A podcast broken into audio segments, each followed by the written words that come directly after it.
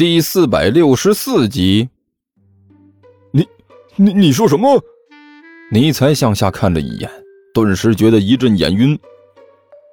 你让我跳下去？反正我不是让你走下去。万晨撇着嘴说道：“你你在开玩笑吧？”尼才顿时叫了一声：“这么高！”尼才还算是好的，另外两只狗都要瘫了，趴在墙面上颤颤巍巍的，连动都动不了。切，高？这才多高？万晨说道：“难道你堂堂的末日大魔王还恐高啊？”笑笑笑话！尼才颤颤巍巍的嘴硬：“我我可是堂堂的末末日大魔王，怎怎怎么可能恐高呢？我告诉你，这这只是一个原则问题，和恐高不恐高完全没有关系。我堂堂的末日大魔王，怎怎么能以这种方式下去呢？大大王。”一边的牧羊犬颤颤巍巍的开了口：“您，您刚才怎么不走大门，和其他狗一起混出去，让这个女人自己来翻墙不就得了？”呃，尼采脸上的表情先是一滞，然后恶狠狠地瞪了牧羊犬一眼。我就讨厌你这种后知后觉、自作聪明的行为！你刚才怎么不早说呢？好了，抓紧时间，赶紧跳下去！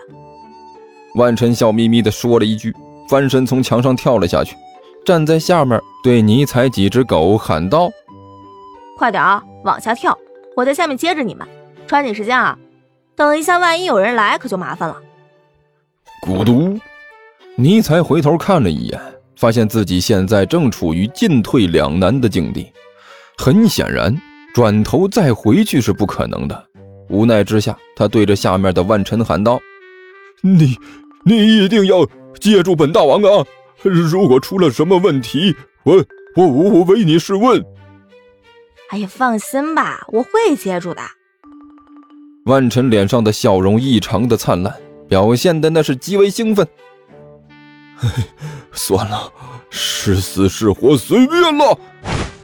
尼才叹了口气，一咬牙，一闭眼，惨叫了一声，纵身跳下了高墙。糟糕，老大好像被人堵住了。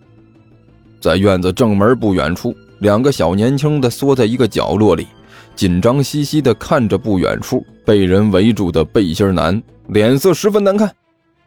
麻烦了，这下子麻烦了，怎么这么多人？难道说苦主都找上门来了？两个人忧心忡忡地嘀咕道：“这两个人就是之前把尼才抓走的家伙，是这个团伙负责偷狗的两个主要人物。刚才两个人是出去买午餐，这才躲过了这一劫。回头再看看，发现院子已经被人给堵住了。这怎么办？要不我们两个跑吧？”其中一个低声问道：“跑？”另外一个没好气的说道：“往哪儿跑？老大认识我们这么长时间了，我们能躲在什么地方，他都清楚的很，想跑都跑不了。那我们怎么办？怎么办？说什么也要把老大救出来，不然大家都好不了。”那人咬着牙说道：“啊，怎么救？听我的，我们这样。”几分钟之后。正围着那个团伙老大的人群外面，突然有人喊道：“哎，快跑啊！快跑啊！疯狗咬人了！”话音刚落，外面就传来几声疯狂的狗叫，几只狗口吐白沫，疯了一样向着这边就冲了过来。一看这几只狗的架势，人群顿时胆寒了。有人大喊了一声：“要快跑啊！”人群一哄而散，场面混乱到了极点。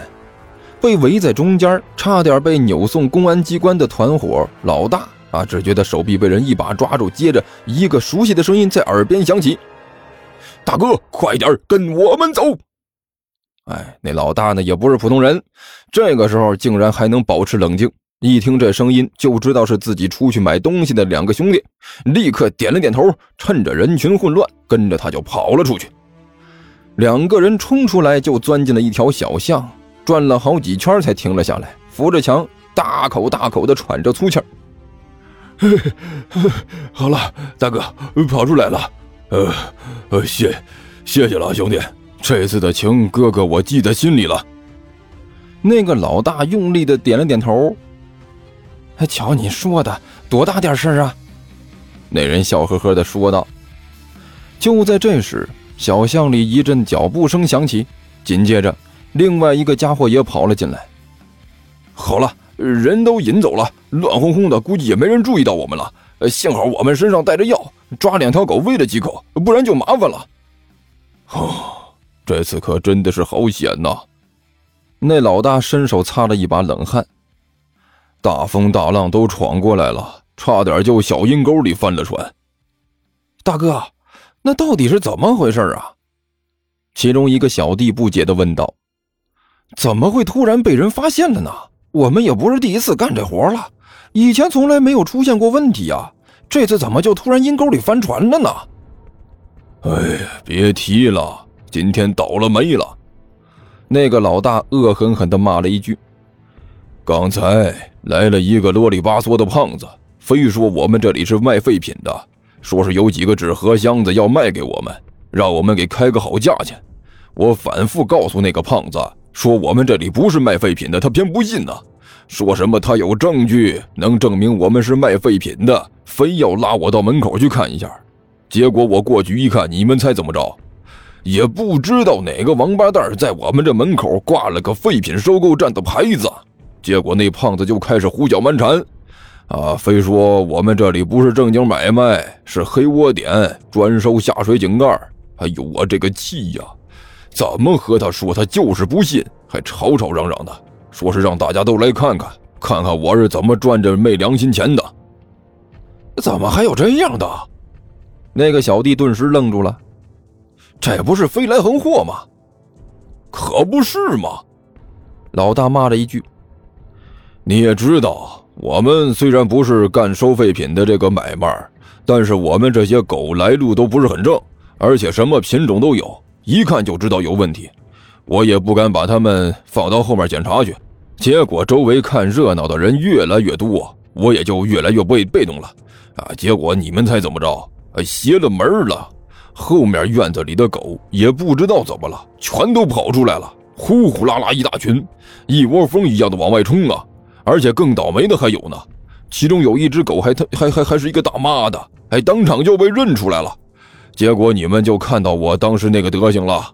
我说你们也是啊，偷个狗也不知道找远一点的地方下手，找了个那么近的，兔子都知道不吃窝边草呢，你们倒好，都不放过。哎，大哥，那个什么兄弟，我不是考虑明天这些狗就一车拉走了吗？图个省事儿。那个小弟干笑着说道。啊，反正到时候送到外面去，一剥皮一下锅，谁还能认出来这狗是谁家的？现在不就被认出来了吗？